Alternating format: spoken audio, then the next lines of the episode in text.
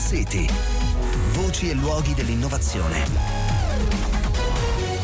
Di Maurizio Melis.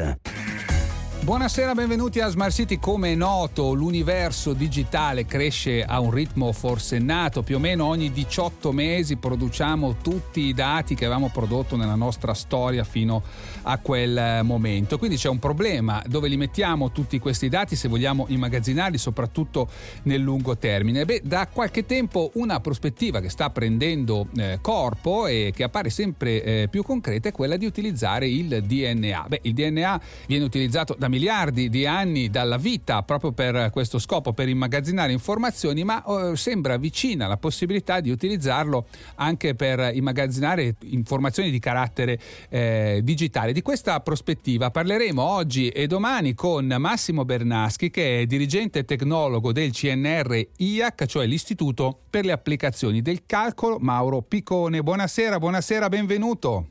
Buonasera a te e a chi ci ascolta. Allora, eh, Massimo Bernaschi, perché prima di tutto il DNA?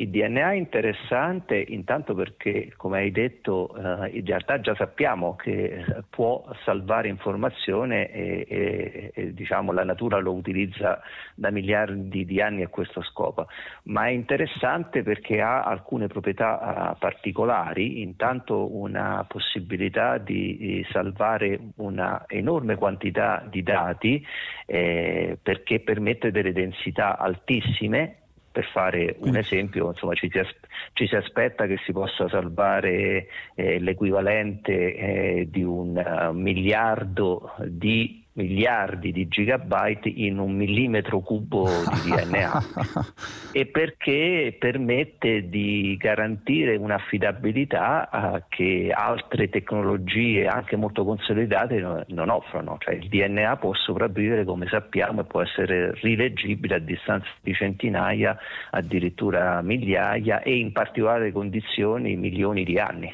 Qual è l'elemento che negli ultimi anni ha permesso diciamo, di passare dalle, dalle parole ai fatti o dalle ipotesi a qualcosa di più concreto?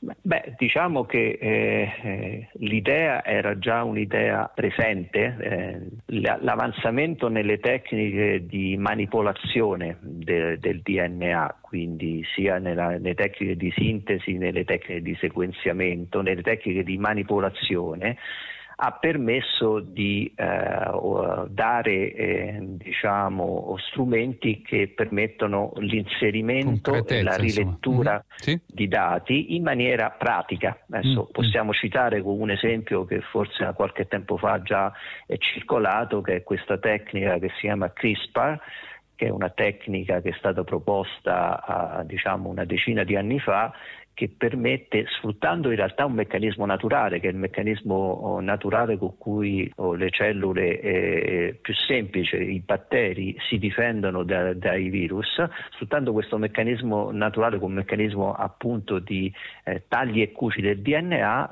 sfruttando questo meccanismo eh, sono stati messi a disposizione degli strumenti che permettono ai ricercatori di manipolare il DNA e quindi in questo caso particolare di manipolarlo per inserire dei, dei dati e questo si affianca ad altre tecniche già esistenti e già utilizzate, ma ha ampliato lo spettro mm. e aumentato il numero di persone interessate a investire in questo settore. È il cosiddetto editing genetico eh, del quale si parla magari per applicazioni mediche, pensiamo no, alla correzione di errori genetici piuttosto che nel esatto, settore degli, esatto. degli organismi geneticamente modificati. Questo è il meccanismo con cui oggi è possibile scrivere il DNA eh, più o meno scrivendo quello che si vuole. Ecco, siamo diventati capaci di fare questo, quindi questo ha attivato questa prospettiva.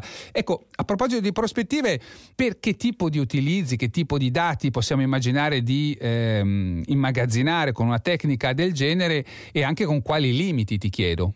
Beh, dunque, il tipo di dati sono i dati che eh, normalmente entrano in quelli che si chiamano archivi digitali, eh, che attualmente sono quasi sempre gestiti utilizzando i nastri mm. magnetici o i cosiddetti dischi ottici. E le prospettive che il DNA offre eh, sono oh, di ridurre l'occupazione perché eh, appunto la sua eh, densità è molto più elevata, quindi per usare un'altra misura in un grammo di DNA si possono mettere un petabyte, cioè 10 alla 18, uno seguito da 18 zeri byte e, e, anche un bassissimo consumo energetico, cioè salva, la salvaguardia di questi dati con il DNA costa pochissimo mm-hmm, anche da un mm-hmm. punto di vista energetico sul quale si ha grande attenzione in questo periodo giustamente.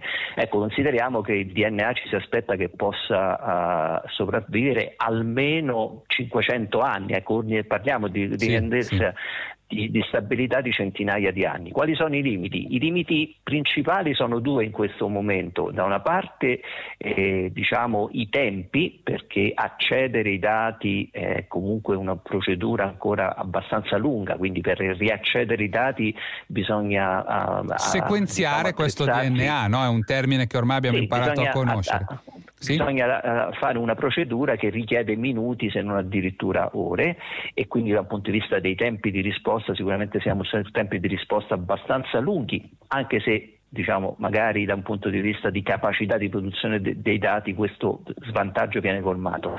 L'altro problema è un problema di tipo economico e sono i costi. Certo. Il costo di salvaguardia dei dati delle tecnologie tradizionali è relativamente basso, quindi per esempio parliamo oh, di una decina di dollari per un terabyte, per, quindi per mille miliardi di gigabyte e il costo Beh, certo. su, con DNA è molto molto più elevato, cioè parliamo di vari ordini di grandezza, però la tecnologia migliora per cui questi ordini di grandezza vengono recuperati con una, cioè, una certa velocità. E l'ultimo aspetto naturalmente è che tutto quanto va ingegnerizzato in modo tale che possa essere automatizzato al massimo. A livello di DNA siamo ancora con una gestione per così dire semi-artigianale, cioè con una parte di laboratorio. Certo, con l'omino, con la provetta ancora, diciamo che no, è lì che smanetta. Beh, insomma, diciamo, ci, sono, ci sono alcuni primi esperimenti di automazione, però sicuramente su sì, questo anche sì. c'è della strada ancora da percorrere. Dunque Massimo, eh, è una storia che eh, ci hai ricordato, inizia in realtà alcuni decenni fa, prima che si potesse eh, cominciare a concretizzare, ma è una storia che non è finita e il prossimo capitolo lo raccontiamo oh, domani. Grazie per intanto e allora appuntamento a domani. Grazie, buonasera a tutti. E allora è tutto, a domani.